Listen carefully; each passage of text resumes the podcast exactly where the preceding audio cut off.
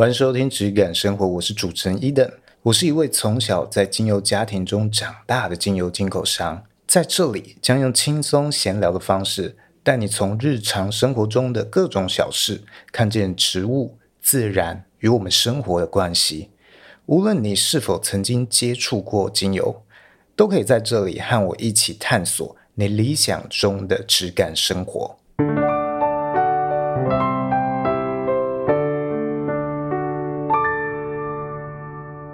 是 Eden。Hello，我是璇。哦，天哪，超久没，很久没有自我介绍。明明就是前两集回来，然后当然没有自我介绍。前两集忘记这件事情啊，太习惯成自然了。而且我，我觉得前面都有录一个固定的开头，那边都有我自己的 opening，然后我就想说，哦，我不用念了。哦，有些新观众可能还是不知道我们是谁，所以还是介绍一下。是。总之，璇呢就是我的助理主持。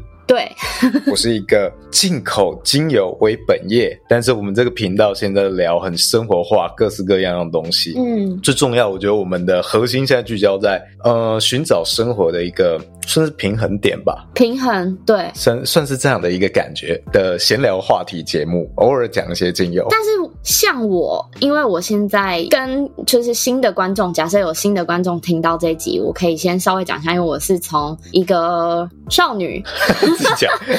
转变成人妻，再来变成人母。我现在正在一个人母的路途上，然后我家的小宝贝是三个月又十几天，嗯，十三天、十四天左右，所以是一个很很新手、很新手的。我觉得这有点像是一个阵痛期，就是你刚成为一个新生命的负责人哦。对，然后他其实你会有很多。帮自己设下的目标或一些追寻。然后你有什么目标？哦，我跟你说，我那时候在怀孕的时候，非常非常的要求自己说，哦，比如说，哎，以后他出来我就不给他看电视啊，不可以用呃三 C 养孩子啊。没有，我刚刚啊，太难了吧？我刚刚因为 Eden 我忘记要录音了，是 Eden 打电话给我，然后我老公看到他说，哎，给你今天要录音哎，我说哦，对对对，然后就赶快跑上来。的前一秒，我正在做家事，然后我是好不容易，就是我老公煮饭，然后我把家里就是我就洗碗，然后把整个厨房整理好，然后准备要带小朋友去洗澡的之前，他正在看电视，因为我们要。吃饭，所以必须用电视吸引他，让他不哭闹，或者是让他比较安静。所以我根本就打破了我当时设下的一些界限、一些认定，这样子。太难了啊！我现在看我我朋友的小孩，因为我身边有很多朋友结婚生小孩了，嗯，那他们很多就是直接给他们那个手机，给他们平板，甚至我前几天看到我朋友他的小孩才四岁吧。哦，他被他儿子逼着拍抖音，哎，就是他儿子长进，然后他爸爸在跳舞。四岁，四岁，哎，对，他儿子长进，然后他妈妈在后面笑得很爽，拍他儿子拍他老爸跳舞，然后他老爸就很尴尬，边尴尬边跳那个求佛。欸，这个有点冲击我，哎，天哪！所以这跟我们过去的。过去的世代，嗯，可能每每十个世代就有一个非常大的差异。我们会冲击我们自己小孩的世代，而呃，我们的父母已经看不懂我们在干嘛了。对，那爷爷奶奶就哈，完全无法理解，可能会有这样的一个很大的一个差异鸿沟，但。这可能就是呃每个时代的不同，然后你很难用我们成长过程的状态去要求他们说，嗯，哦，你就不要看电视，你就不要用手机什么的。如果那个就已经是他们的，也算是一种起跑线的话，哦，那那你究竟要不要去拒绝掉它？哦，这其实蛮难的。对，这真的很难。对啊，就好像你你现在这么多的工具，很多都是以这些东西为基础建设上来，甚至我们未来搞不好要跟这个 AI 去学一些语言啊，什么东西，那你都要透过这些东西的话，嗯，哎，那到底我们要不要在这个阶段去拒绝它？就我觉得这是一个很难的。可能没有固定答案啦，对，哦，蛮难的。因为我觉得自己走到现在，其实因为我也还在抓那个平衡，就是我们节目的主旨嘛，就是要去找寻那个平衡，生活的平衡。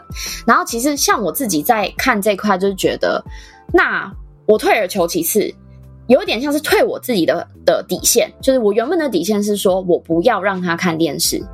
但是我退了自己的底线，并不是我去降服于这个电视的魔力，还是什么，还是抖音的魔力之类的，而是我知道，我至少知道他用的这个东西，我要至少知道他用的这个东西是什么，然后我要知道他都在看些什么。这不是所谓的监视，而是我要知道他在想些什么，我要跟他有话题，所以我应该也要去看他看过的东西，我们才能找到共鸣，你才知道孩子在想些什么，或他的。同学或者他的，比如说幼稚园好了，在想些什么？因为其实这件事情是我也是从那个就是幼稚园的喂药事件，很认真的、深刻的想了一一下，就是当在学校里面的同才或者是老师，对他们来说可能是一些典范，那这些典范可能会。让他们去做某些事情，然后反而让你你们就是在家里的关系可能疏远了，然后你完全都不知道他在学校发生了什么事情，他你都不跟他讲啊，他都不跟你讲，那你怎么样知道他被喂药了？因为像老师他就是一个，我们都会跟小朋友说，哎，你去学校要乖乖的哦，要听老师的话哦，结果老师喂你吃药。这件事情超级不合理，所以我那时候跟我老公，其实，在就是当就是喂药案发生的事情的时候，我们就讨论一下，说，那我们真的要做好一个很好的关照的角色，就是我们要跟他变成朋友，要跟小朋友变成朋友，让他会愿意主动回来跟你分享，说，哎，今天那个谁谁谁告诉我什么什么，然后今天哪个小朋友，呃，我在学校好带了糖果来发给我们吃啊，或者老师跟我们说了什么，哦，老师让我吃了一个东西耶，我觉得好苦哦。不好吃。那当下你聊天的过程中，你其实就可以引导他说：“哎哦，老师问你吃什么？”然后你就可以去了解到说：“哎，他在学校发现了什么？发生了什么事情？”因为其实这件事情也是从我妈身上我得到的。在国小的时候，我妈也是一个当我朋友的角色，然后她甚至是跟我的朋友还有我一起写交换日记，结果。最后，结果最后，我朋友都只想跟他写，不想跟我写，因为我妈很有趣。我当下其实觉得蛮冲击的，就我妈有点做被排挤了，有点太超过了。但是她真的跟我们打成一片。你妈交了一个朋友，但你失去了一个朋友。对 对对。然后，但是他跟我跟跟我们打成一片，所以在我的整个成就是成长过程中，他都很清楚我在学校有哪些朋友，然后我在学校的状况。怎么样？在第一时间有任何问题发生的时候，他都可以接住我，甚至帮助我。我觉得这件事情非常重要。但是又回到一件，我觉得在现代，比如说很多次是双薪家庭的状况下，其实这件事情非常非常难。因为当你在工作累得半死，然后回家还要再听小朋友讲这些，很多爸妈就只选择滑手机，然后不想听小朋友讲。小朋友再怎么乐于分享，他就只是滑手机说：“哦哦哦，好好。”因为他其实在休息。但是就是这个过程让小朋友觉得灰心丧志，因为他没有得到回应，然后就变成一个恶循环。然后接下来就会发生哦，小朋友。疏离你，然后你想要亲近他的时候，他不想要跟你讲话，等等之类的状况发生，其实我觉得蛮困难的。但是我觉得，如果大家有意识的话，就尽量去去跟他们变成朋友，然后陪在他们身边。我觉得这件事情蛮重要的。你现在小孩才三个月，然后你的原则就已经开始不断修改退缩。对对。我们就继续录音，看你原则可以退守到什么程度。这很像在做实境节目哎、欸。现在就一堆那个妈妈在听节目，有小孩的妈妈听说，哦，你这个三个月还讲原则啊？在那边笑嘲笑你，真的很累。因为我最近也是，但是我觉得有一件事情我其实蛮可以讲的，就是这件事情就是我原本其实在。啊，怀孕的时候我完全不知道喂他吃什么东西，就是所谓的母奶或者是配方奶，我完全没有没有想法。我是带着一张白纸，就是完全是白纸的状况去生小孩的。然后生完了以后，我觉得台湾有在推广就是喂母乳这件事情，因为母乳其实是专门为宝宝设计的食物，它的成分会随着每个时期不同的宝宝他的需求。而，调整跟改变，就像可能前你刚生完的前一到五天是黄金初乳，初乳的成分跟后面的奶的成分就不太一样。然后，但是这件事情我完全都不知道啊。然后我就被就被逼着要喂母奶，也不是被逼着喂母奶，被引导，他就教你说，哦，就让他洗一下，洗啊，没，但是医院就说，哦，没关系啊，如果你真的没有的话，你就我们这里有配方奶，你就是让他喝配方奶这样子，所以他要请我们准备配方奶。但我当下完全不知道这两种东西有什么差别。其实我从现在这个时间回头来看，有一点像纯精油跟化合精油的差别哦。但我等一下可以仔细的跟大家讲，说我我怎么感受出来的。其实应该也不是说化合精油，它应该算是一种合成。精油，呃，应该算是比较加工过的天然精油，应该这样子讲。对对对对，比较像这样的差别。对，它成分也是天然的，但是它透过一些加工，是应该这样讲。然后呢，我当时就呃，护士就会来看，护理师会来看，然后他就就会把小朋友推来，然后我们就说，哎，妈妈，我们现在来学怎么喂母奶，然后就吸，我、哦、靠，第吸滴一下，我就觉得，干，太痛了吧，就是因为你完全没有尝试过，这直接讲那个。黄色的，就是这跟在床上的吸完全是两回事。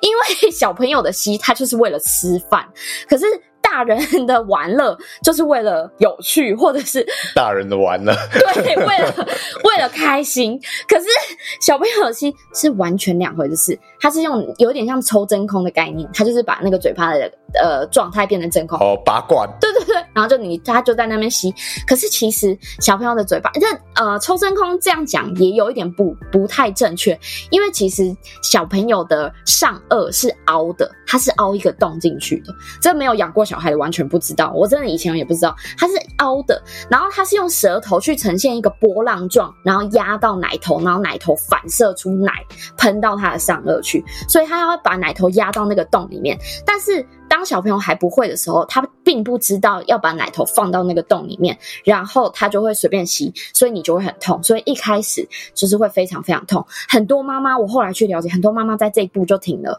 他们就因为觉得可能就放弃了。对，他觉得可能以后都要这么痛，所以他就放弃这件事情。但你克服了。哎，我痛过了。对，我必须说，我痛过了。然后后来就进到了，就是进到了就是月子中心，然后月子中心也会帮你看，就是因为通常都是生完了三到五天你就会出院，然后就会到月子中心。然后这时候就是奶量会爆发的时候，因为人都就是人体的设计就是这样子。然后呢，呃，我当下其实胀得非常痛，然后我又挤不出来，因为我是自己手，我没有那个技巧，技巧蛮烂的，就挤不出来。可是用电动的，一开始也吸不出来，所以。我完全就是一个两颗带了两颗石头的状况，然后到了月子中心，然后他们就帮我看，然后说：“哦，妈妈，其实你有奶耶，你可以喂奶。”然后我就开始我的母奶之路。可是其实这个中间我没有办法每天都达到我女儿想喝的量。可是这个量其实也有个很有趣的状况是，后来我现在因为我现在是全亲喂，就是呃全部都是用直接给他吸，我完全不挤出来在奶瓶里面给他喝，那所以我不用记记量，我只要大概知道他每天的呃排泄状况是如何，我就知道他今天有没有吃饱。可是如果是用瓶子的话，你就要看他每天喝多少 CC 嘛，然后所以那个护士就会每天记录，哦，护理师就会每天记录。他喝了多少？可是当下我的量跟根本挤不到。假设他今天总量要喝到五百，我可能只能提供两三百给他。然后这个就是我非常非常痛苦的时期了。我在月子中心，老实说，我有点产后忧郁，我完全觉得非常的痛苦，因为我的量跟不上他想要喝的量。可是后来我才知道，其实这个量完全只是因为他你挤出来，然后因为不可能在那个婴儿室。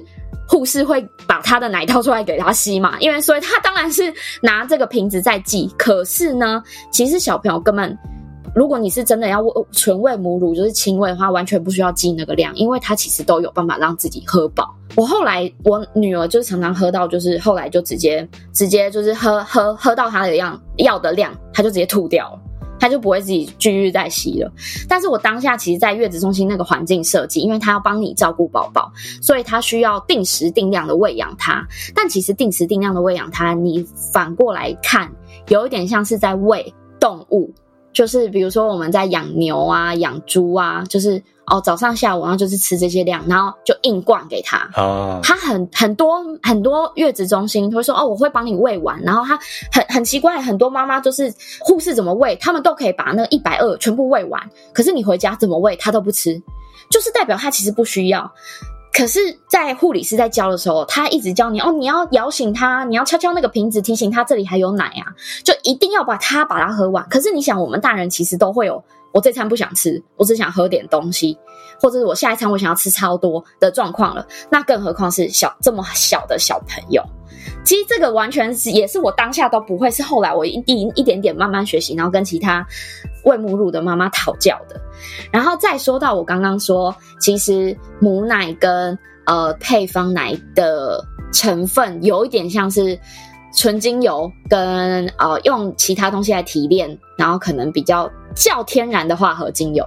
因为其实你去看所有市面上的。配方奶，它都会告诉你，它是跟母乳成分相近的。然后它其实全部都是说，哦，我加了什么有母乳成分的什么什么东西呀，什么什么东西。然后还有很多婴儿的益生菌，它都会跟你说，这个是从母乳里面的益生菌萃取出来的。所以其实。如果你有奶的话，你根本不需要给他这些东西呀、啊。更何况，你知道，比如说某一个牌子某起擦，我很怕被告。他那个那个配方奶，它其实一罐要一千多块，而且那一罐其实一个礼拜一个礼拜多一点点就喝完。哇，很昂贵诶。等于说你一个月你要花四五千块在奶粉上面，可是它的成分完全其实都跟你的母奶一样。这就是我觉得完全一样，哎、欸，应该说他会仿照母奶的成分，很接近，很接近。他仿照，他去研究母奶有哪些成分，然后照着母奶的成分用牛奶去萃取啊，然后再加一些化，可能也不是化学，就是可能是合成出来的东西进去，或者是其他的东西，不一定是在牛奶上面萃取出来的东西。反正他们就是要尽量做的跟母奶很像，提供给妈妈们去喂，就是喂养小孩。但是这件事情，我就在思考是说。如果这些配方奶都跟母奶，它强调是跟母奶相近的话，那为什么不要选择母奶就好了呢？所以我才毅然决然的在出月子中心之后，我就把所有，其实我买了一堆奶瓶、奶嘴，什么都有，但是我就全部收起来，我就让他只喝母奶，然后我们就是这样持续的。就是配合下，因为其实小朋友也需要练习啊。就是他一开始你都没有让他去练习咬合啊，就是含正确的含的方式，他都需要一点时间。然后我其实我刚出月子中心的前一个礼拜蛮痛苦的，因为我基本上每天都是全裸的状态，就只穿了一条内裤，因为他随时随地可能都想要喝一下喝一下，大概一个小时两个小时就要喝一下，所以我当时就是都关在房间，然后就是裸体的状态，让他吸的很开心。但过了喂奶机器，对，就是。是一个喂奶机器，但是过了那个时候，过了那个那个时期，到现在，我觉得我其实我觉得我做了一个很对的决定。然后我就在想这件事情，其实你用天然的方式去养育小孩，跟你用天然的东西去喂养自己，其实都会有正向的回馈。因为我在我女儿身上看到的是，她喝我的母奶，然后我满足了她的需需求，然后她其实。很稳定，他就是带出去，很多人现在都说他其实很乖，然后也说他很好带，然后像我婆婆也会说他其实是一个很乖的小孩，因为他现在的呃顺序就是我也没有特别帮他调整哦，就是他吃完了就起来玩，吃完了玩一下。然后玩一下，玩累了，然后就去睡觉，然后就是这样一个循环，然后可能可以撑个四三四个小时，四五个小时，然后再再下一个循环，然后甚至晚上他可以到五六个小时都不需要喝奶，就等于说其实已经睡一整个晚上了。以大人的时间来看，他是已经睡了一整个晚上，然后早上再起来喝奶，所以我觉得我蛮蛮幸运，然后我也觉得我做的决定是对的，所以我就在想说。如果其实这件事情只是我想，我不敢，我不，我我也没有让你背书，但是我在想，如果你都是用纯天然的精油下去，就是我们真的都是植物萃取的，是不是其实应该的回馈跟正向的帮助会更快？因为其实你要说喂配方奶的妈妈们，也还是可以把小孩子养得很棒啊，也养得很大。但是我我觉得他要遇到的困难，其实也真的蛮多的。比如说你东西要带准备的很多，然后你还要额外准备奶嘴给他。因为像我女儿是完全不吃奶嘴的，她就是吃我的奶头，因为我的奶头同时给她喂养她，然后也给她安抚，所以她不需要吃奶奶嘴，然后他也可以自己就是我哄一哄他就。睡着，他也不需要吃奶嘴才会睡着，所以我在就在思考这件事情到底是不是我的这个论点。其实我也蛮想跟你讨论的。这其实一定是没有一个验证的方法啊，因为这个很难去验证。不过刚刚讲到，像是你前面讲配方奶的成分的部分，这个我可以先补充。呃，首先我觉得它里面应该是没有什么非天然的成分哦，就是我们看到一些加工物质里面、加工食品里面常会有的一些添加剂什么的，应该在这一种。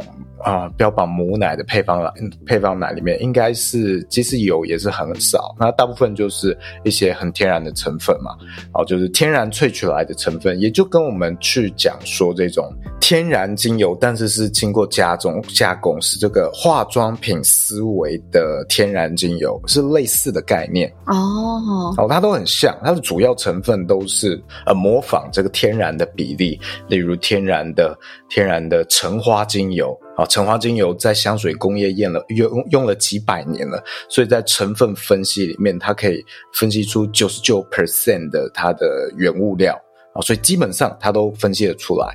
所以你要再去模仿它啊，把这些成分各自提炼出来，再重新添加回去，那是相对来说可以做到比较完整的。那当然，在这个情况下，它只会添加到里面比较主要的部分。那有很多成分是非常非常微量的，什么零点零零几趴那种，而这种就就基本上不会在这样的一个商业化运作里面的时候去添加进去，因为你要备那个料，它一定有一个最低量嘛，然后你每一次又只加那个零点零零几，在一些。科学的检验上，或者是验证上，那样的一个比例的成分啊，它是不会构成有效剂量或者是有效量的。例如你在吃维他命，综合维他命，为什么综合维他命不能一颗就吃到我们一天所有所需要的营养成分，嗯，或营养素？就是因为它一颗。就是那么大颗，它能够包含的比重或者它里面能够包含的量是有限的哦，所以它只能针对说，哦，我今天就是维他命 C 或者我是 B 群，它这样专注在少数几样，它的那个有效成分才会比较够，才会真正说在他们的研究上是比较具有价值，比较能够产生效用的。如果你一天需要的。需要的营养素，假设有二十种好了，一二十种主要的，然后你通通拆成那那一颗里面，那就会都很少很少的量。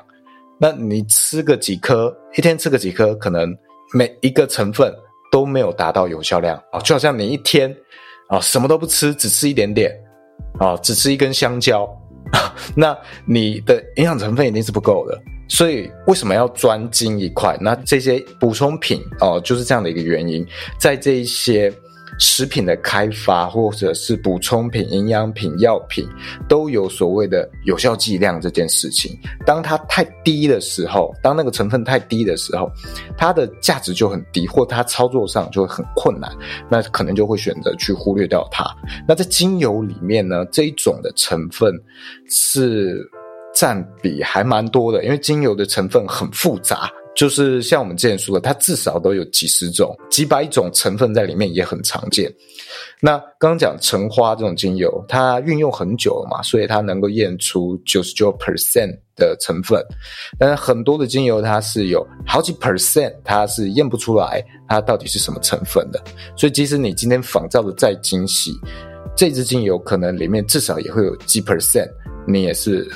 没有办法，没有能力去模仿到的，因为它那一些有效成分太低了，甚至是还没有人发现它有什么商业价值，所以没有人会去研究，也没有人会拿它来提炼再做贩售。你要想找那个成分，你也很难去找到管道去购买，然后添加进你的这个原料里面。所以这样的情况做下来，它一定会有差异。即使你模仿了九十 percent 的主要成分。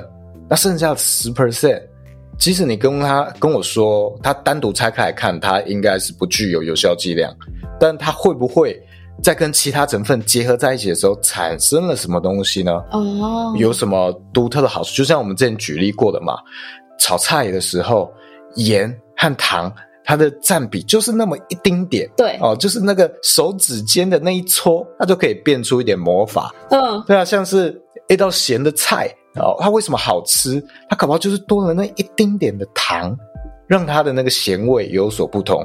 有一个讲法是说，一道菜咸的菜要好吃，它一定会有糖；一道甜的东西好吃，它一定会有一点咸味哦，它才可以去凸显出它原本想要凸显的那个味道。这是我们华人做菜。东方这种菜系很常会做的一种调味精巧的结合，那它那个占比啊，在精油里面就是那种零点零几 percent 啊，或者是零点零零几 percent，非常非常少。嗯，但我们的我们的舌头品味得出来。嗯，这个就是名店跟平庸的店的差别，它可能会体现出差异，就是那么一点点哦。那。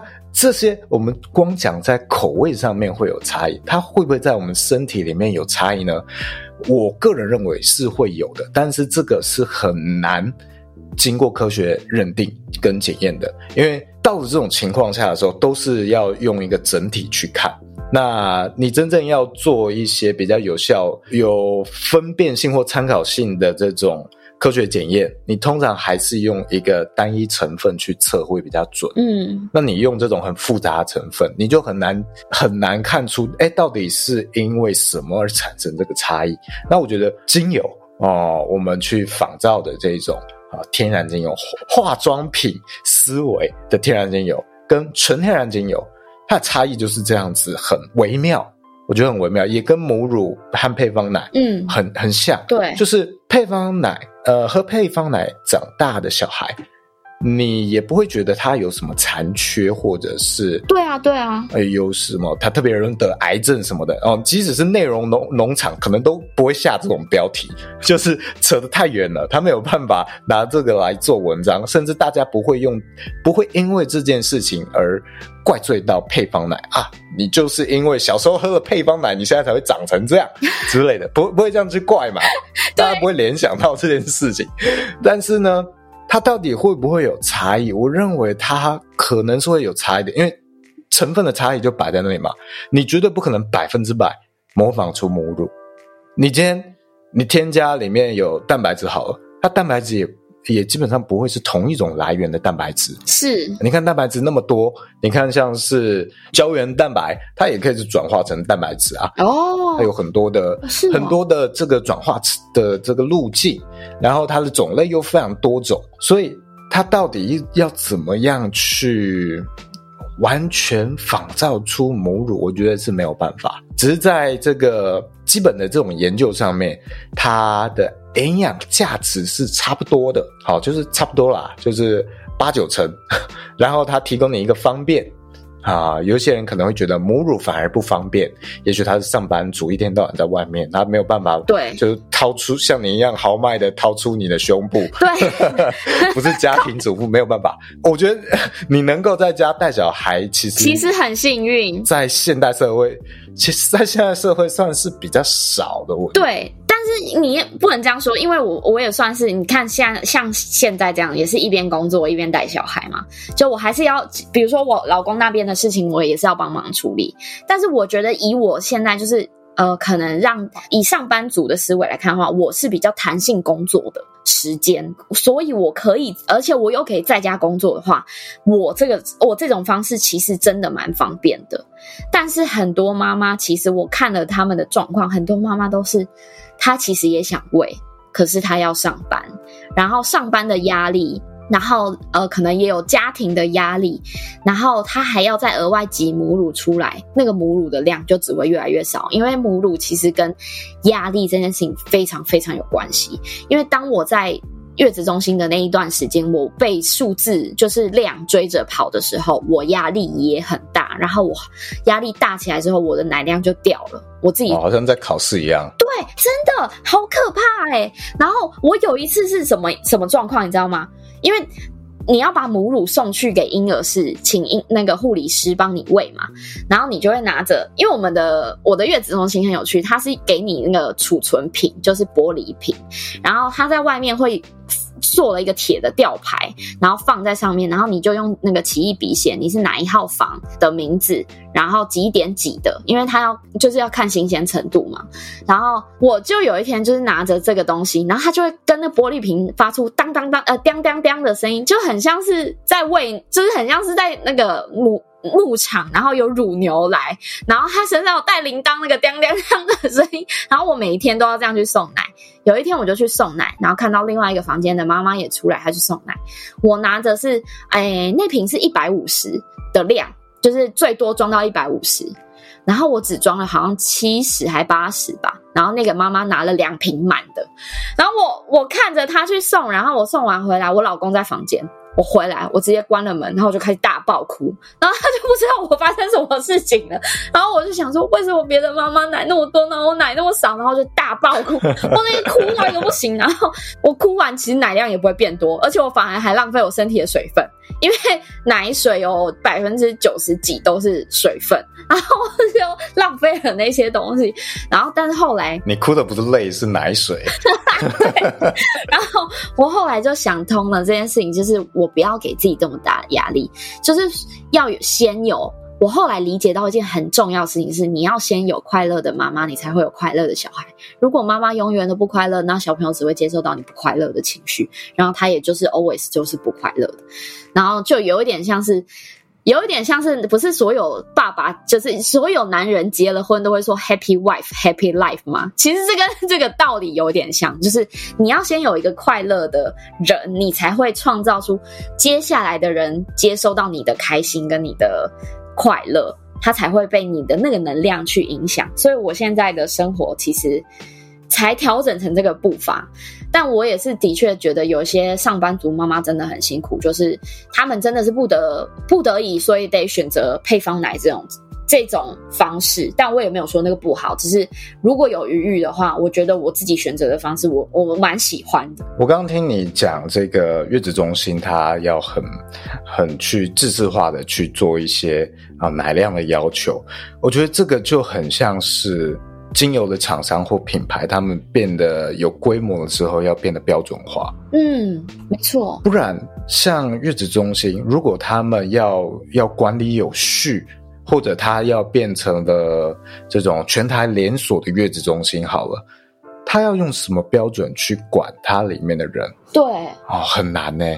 那他就会变成他要用这种标准化、很死板的东西，它是不是完美？不是，它不是完美，但是它能够有效降低它的风险，跟提高它的效率。没错，因为像呃正常的医护比就是好像是不管哪一间正常每一间的医护比都是一比五，等于说一个护理师最多带到五个小朋友。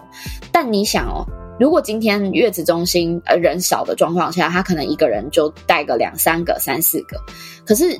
不，月子中心通常不会有空闲的时候，尤其是大家现在的首选都是去月子中心的状况下，一个护理师一定都是带满五个小朋友。那在那四个小时的一个循环，就是吃奶可能是四个小时为一个基准一个单位，四个小时吃一次。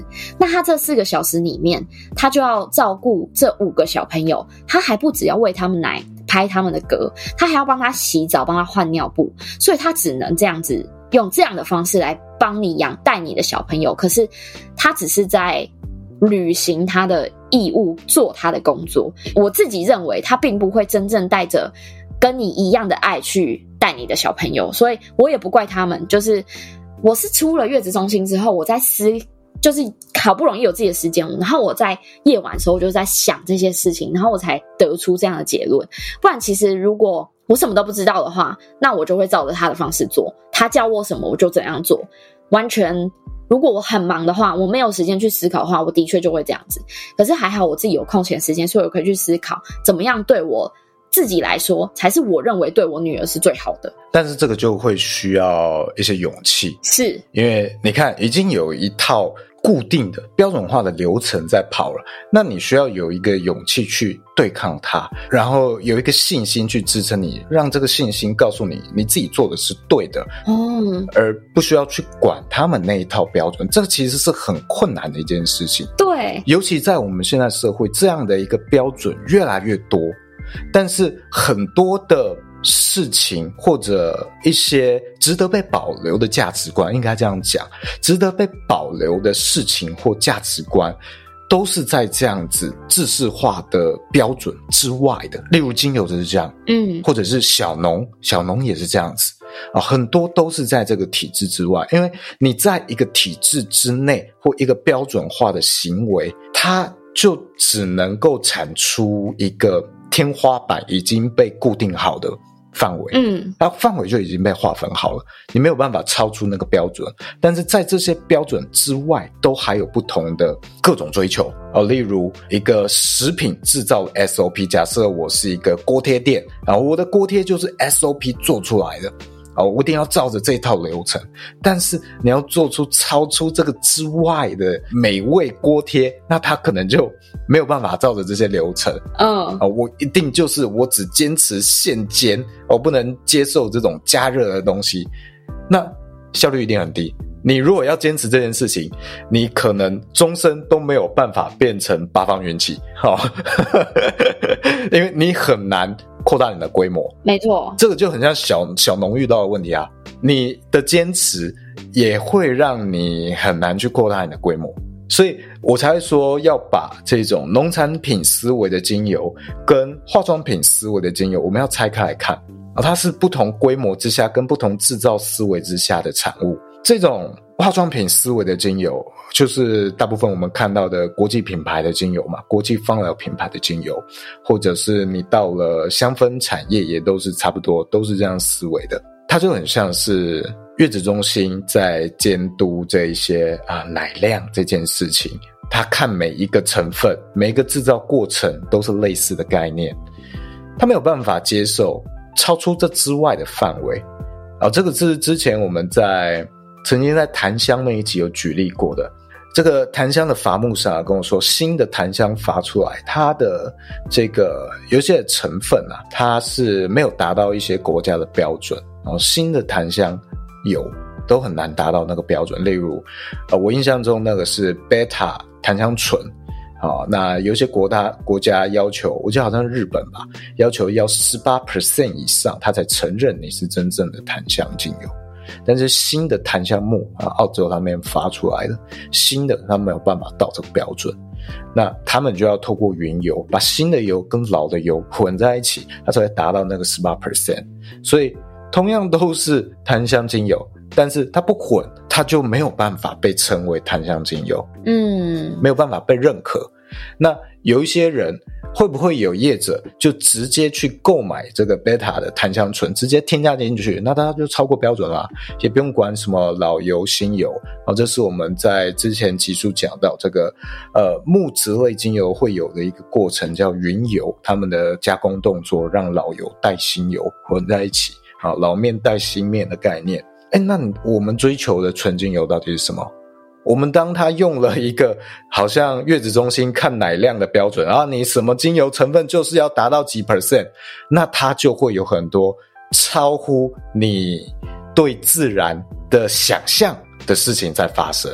嗯，有了标准，它就会有方法绕过那些标准嘛。嗯，然后它就不会是用农产品思维在做这件事情了。云油已经算是最天然的方式去达到那个方式哦，达到那个标准。好，那其他更多都不是用这种方式的。那你这创造的标准，就会开始让这个产业产生了追求这个标准不同的方式，每一个都环环相扣啊。所以我觉得真的是要先认清，哎，你自己到底要追求什么？我现在已经不会去说哪一个好，哪一个坏了嘛。就像配方奶一样哦，你也是可以追求配方奶啊。对啊，只是配方奶之外，它会不会有一些其他的？东西在这个过程中丧失掉，而例如你与你的小孩的连接，对，透过喂母乳这个动作，会不会产生某种？绝对会，某种连接性是没有办法被奶瓶取代的。这个连接性，其实我自己的体会蛮深的，因为我女儿在。就是他晚上，哎呦，应该是这样讲，呃，喂的方式、姿势，我讲姿势有很多种，我可能可以抱着啊，我可以躺着啊，等等的姿势很多种。那晚上的话，我通常都会侧躺，然后让他起喝其中一边这样，然后让他也睡着，这样就是他可能会喝喝喝到睡着，然后我也可以直接睡觉。然后但是清醒的时候，我通常都是抱在我手上喂嘛，然后喂的时候，他的眼睛会看着你。因为我我女儿现在已经视力已经有发展到可以看到我了，就是因为小朋友视力是慢慢长出来，她现在已经可以看到我了。可是她在很久之前，她就会，她就就是你在喂的时候，她就眼睛看着你，你就跟她对看那个距离，她会对你笑。边喝边笑。我当下其实我在第一次她喝奶的时候，然后在笑的时候，我当下其实有泛泪，因为我觉得那个连接感很深刻。虽然有可能那个是无意义的笑，可是你很清楚的知道，他知道他正在。被保护着的那种感觉哦，现在讲讲我自己快哭了，你知道吗？不要哭，不要哭，会浪费奶水。所以那个连接感是你用奶瓶是完全不会有那个连接的。虽然你还是抱着，然后拿着奶瓶在喂，可是我觉得那个的感觉是完全不一样。因为我前面有体验过喂他喝奶瓶里面的奶。哦，你你也是有试过，不是完全没事。有，不是完全没事。其实，在月子中心，我都是挤出来放到奶瓶里面喂他，然后不够量不够，我再补配方奶给他。其实他也有喝过配方奶，然后所以他都尝，就是等于说我是通盘尝试了下来之后，我才毅然决然决定我要用这种方式来喂养它。然后当我看到它在边喝奶边对我笑的时候，我也对它笑的时候，我都觉得我的决定是。完全是最棒的决定，因为我才可以看到我女儿跟我的连接感是有建立起来的。然后她，所以她都就是假设今天在哭，然后大家都哄不下来，她到我身上，我稍微哄一下，她就可以很安稳。我觉得这个也是我非常开心。就是如果我没有前面没有跟她建立起这些连接或这种信任感的话，那她到后面。我们我觉得到后面他，我可能要花更多力气才能把他安抚下来，或才能让他有安全感。所以我觉得这个件事情是乳房可以带来给孩子的东西。我现在很像那个母乳传教士哎。我我觉得这个也可以比喻到，呃，用精油的时候，我们跟植物和自然的连结性。哦，这个当然就是好像你喂母乳，你跟你婴儿之间的连接性一样，有点玄乎，你很难去验证的东西，其他人也很难在旁边看明白的东西。但如果你自己能够感受得到那个差异的话，能够感受到那个乐趣的话，我觉得这个就值得你去追求。嗯，例如我能够感觉到这个差异，尤其是我在进口跟这些厂商的沟通。这些事情上面，我能够感觉到这些东西的差异啊，不只是我自己的在使用上面啊，包括我自己经营生意上面这样的连结，是这样的追求，是能够让我感受到乐趣跟快乐的啊，也能够让我维持我跟自然连结性的这个感受。那如果我今天转成了去跟大的化妆品工厂盘商去进的话，只会对到他们的业务。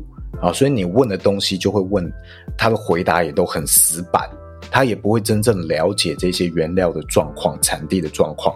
就像今天如果你在台湾，你要找精油的原料供应商的话，大部分也都会遇到这样的状况。你可能就只是对到业务，然后你问的什么问题，你都只能获得到一些很官腔的东西啊，甚至就是丢这些有机认证啊，丢什么 GC m a s 啊、COA，然后 blah blah blah 这些。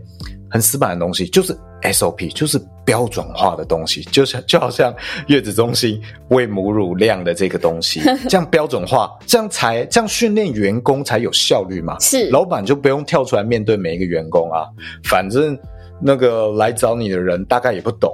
那就喂喂他几张这个报告，喂他几张认证啊，吃了真香真香啊，长大啊，吃完这些东西，通常就看价格嘛，哦哦，你有这些东西，那价格多少啊？便宜，那就买了。对，如果你追求只有到这样的话，那我觉得也 OK，但只是如果你有这样一个机会跟一个缘分啊，你可以去认知到。或者是了解到它更深一层这种连结性的乐趣啊，你愿意去追求的话，我觉得这是非常有趣的。尤其当你今天是像什么能量工作者啊，嗯，没错，或者是瑜伽老师啊，你是要喷着这个空间。扩香，然后做瑜伽，要大家去体验的。我觉得这是你很值得去研究一下、去摸索一下的。如果你只在这个国际的精油品牌，我觉得你是很难有机会去体验到这一块。它其实有它的那个含量啊，也非常低。就好像，嗯，你好像以刚刚瑜伽老师来举例好了，你好像是啊、喝着那个配方奶，在感受、去想象。你母亲的胸部，哇，那个那个感觉，那个连接是非常非常远的，好远。那比较好的状况啊，国际品牌它通常里面，即使它是用这种化妆品思维，它还是会添加一些那个品种的纯精油在里面。然后就我的理解，大部分可能会添加到两到三成。嗯，啊这个可能是一个比较常见，它是比较高阶、比较知名啊，大家觉得通常在价格上也会比较偏贵一点点的国际品牌，它可能会用到两到三成的精油在里面，然后其他才是天然成分的添加稀释。那这种情况就好像配方奶里面 又多了两三成的母奶啊，那你去想象你妈妈的胸部。的确会有一些连接，但是就嗯、哦、有点弱，很牵强 啊，有点牵强。那你这个情况，你要做一个能量工作者啊之类的，你要让大家去连接到这个自然，去连接到植物能量。我觉得那个更多会变成是自己的啊、呃、想象力的训练，而不是真正建立一种连结。嗯啊，所以你其实是在你自己脑内想象力的一个内循环，而没有真正连接到对外对自然的部分。那我觉得那个就会变得比较可惜啊。当然，我们大部分的人其实很难真正体会到这一块。但我觉得，如果你今天是老师或者你是教学者的话，我觉得你还是要多尝试一下会比较好。好，不要让你的学生们的体验就断在这里，那我觉得是很可惜的。那今天讲到这个主题，我其实连结想到了一个，呃，我现在大概三十岁嘛，然后在一两个月，八月的时候我就要三十一了。这几年我其实是蛮感受到生活环境、朋友圈的转变，就是很多朋友生小孩了，有了自己的家庭。所以过往我们很多这种大家临时约可以约，现在这些很多人都没有办法了，或者喝酒啊什么的，或出去玩啊，对，很多都没有办法，因为都生小孩了。对，当生小孩之后，那最大的重心、首要任务一定就是顾好家庭。对，没错。哦，通常即使你好不容易终于约出来了，然后可能他也会说。哦，不好意思，我八点半可能就要走，我九点小孩要带他洗澡啊 之类的。好，九点半要睡觉，对，啊，就一天到晚都会收到这种讯息，那就没有办法。如果今天有听众也面临或者是将要面临这样的转变，或者是周围生活形态、朋友圈的改变，其实这个无论是几岁，可能都会遇到了。嗯，其实我觉得这就是一个很好的时候，我们可以使用这种比较天然的精油，比较跟自然有连结的精油，我们重新回到自己，回归自己。以往我们很多的时间精力都是借由朋友，嗯，啊，这种打闹啊、嘴炮、玩乐啊去填满的。当这些东西一下被抽离的时候，你突然觉得很空虚，你会觉得不知道怎么调试。对，甚至可能会让你变得很忧郁。哎，我怎么好像变成一个工作机器人啊？生活就只剩工作。那这种时候，我觉得就是给自己一个机会，可以去重新建设自己的生活，多学习。怎么和自己相处？我们在这个阶段以前，我们都是在学习怎么和别人相处。对，怎么在同侪里面当一个好的朋友，当一个称职的朋友，或当一个有趣的朋友。但是，当到了这个阶段，我觉得也是很多人可能没有办法避免的一个阶段。那我们就开始要学习怎么样好好跟自己相处，怎么样把自己或对待自己对待得更好，无论是。你要做运动啊，还是我今天看一个看一个短片，他是讲说人生要有五个兴趣，一个是赚钱的兴趣，然后我觉得这个就超困难，难呢。大部分人赚钱是没有办法 当当兴趣的。哇塞！如果你有办法有一个兴趣是能赚钱的，我觉得哇，你真的是。人生非常值得，而且是是非常有有前进动力的一件事情。你有很好的基础啊，应该这样讲，你的生活有很好的基础。然后再来，他讲说你要有可以让你健康的兴趣，就是运动相关的兴趣哦。然后。还有什么？呃，还让你增加知识的兴趣，就是像是阅读啊，或者是、oh, oh. 听 podcast。如果听我们 podcast，可以帮你增加知识。哎，很多知识哦。哇，虽然现在变得比较生活化，还是很多知识一样，还是有一些小小的呃分享。那或者像看书嘛，其实无论。也不用局限在这种很传统的看书，你像现在看 YouTube，我觉得也还是能够学到东西的。对，再来还有两个是什么，我就忘了，然后大家自己去查。我只记得我我觉得重要的部分，然后这几个太不负责任了，很很轻松的节目。总之就是你要有这一些兴趣当你的核心基础，那你到了现在生活的这个阶段，人生阶段，那你也开始要学习。哎，你要重新建设哪一些兴趣？这些其实都是很自我的哦，像是健身健康的兴趣，这其实是很自我的。你以往在可能二十岁的时候，你很难去培养这个兴趣，因为大家一起出去玩嘛，然后大家一起吃吃喝喝。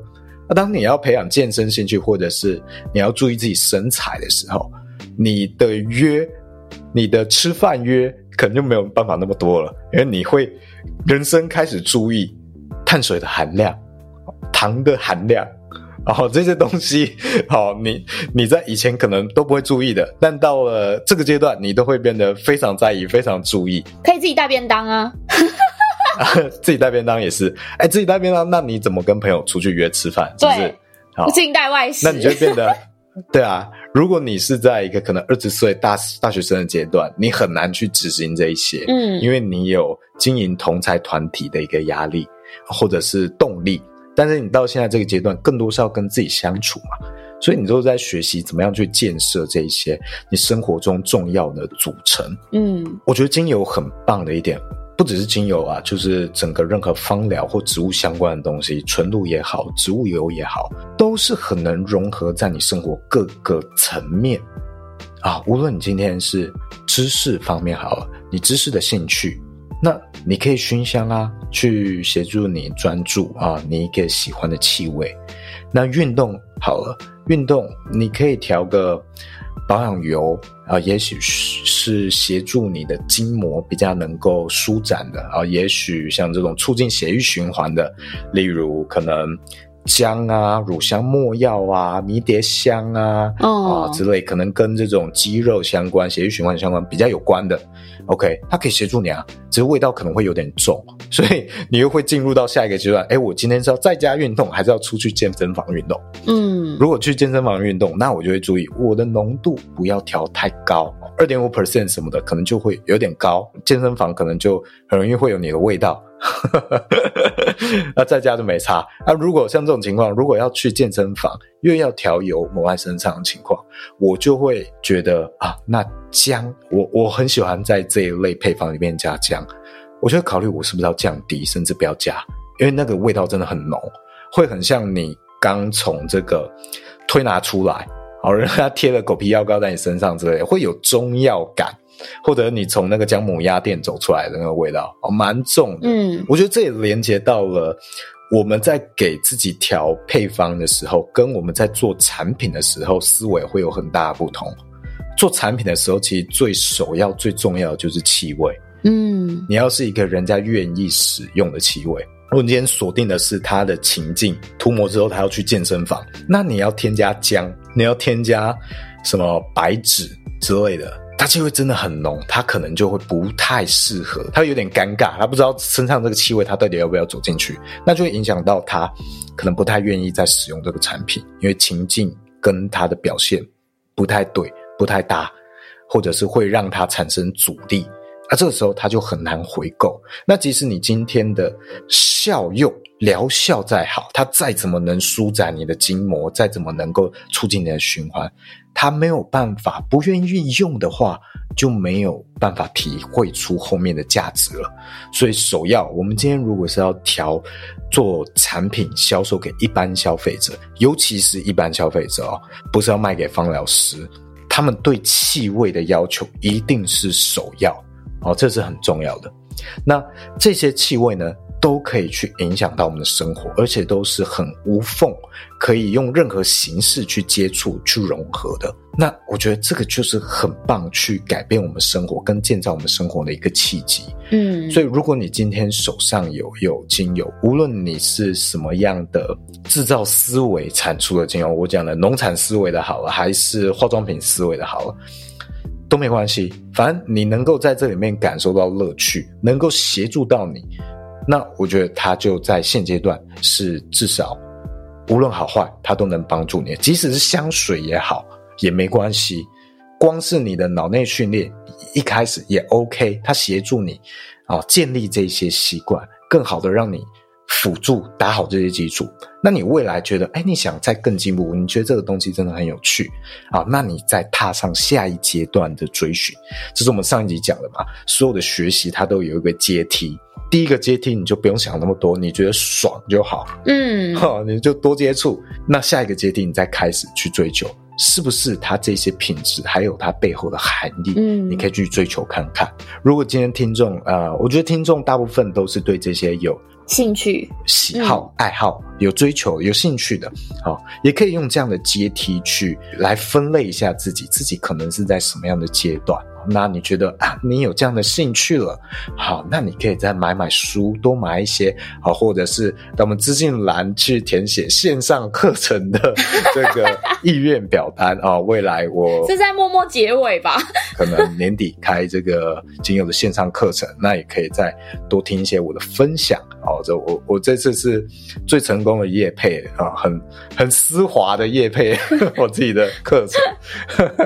好，今天大概就到这样啊。然后这个课程有一些人询问我，呃，像是有人问是不是都我教，大部分的课程内容啊，呃，比较基础的方疗啊这些会是我教，或者是我觉得很重要的心法的部分会是我教。哦，那如果涉及到并非我的专业，例如。中医相关理论啊，我预计会找贝贝。嗯，那这个我就我就不会自己去教，或者是我如果有找到可能物理治疗师之类的，可以来讲述一些额外课程。嗯，那那个东西我也不会自以为哦，然后自己来教这些东西。是，但我预计我可能会在每一个额外讲师的课程也会做一个我的补充。嗯，我在精油这一块。用我的视角去做一个补充，大概是这样啦。总之，今天这一集大概就到这里。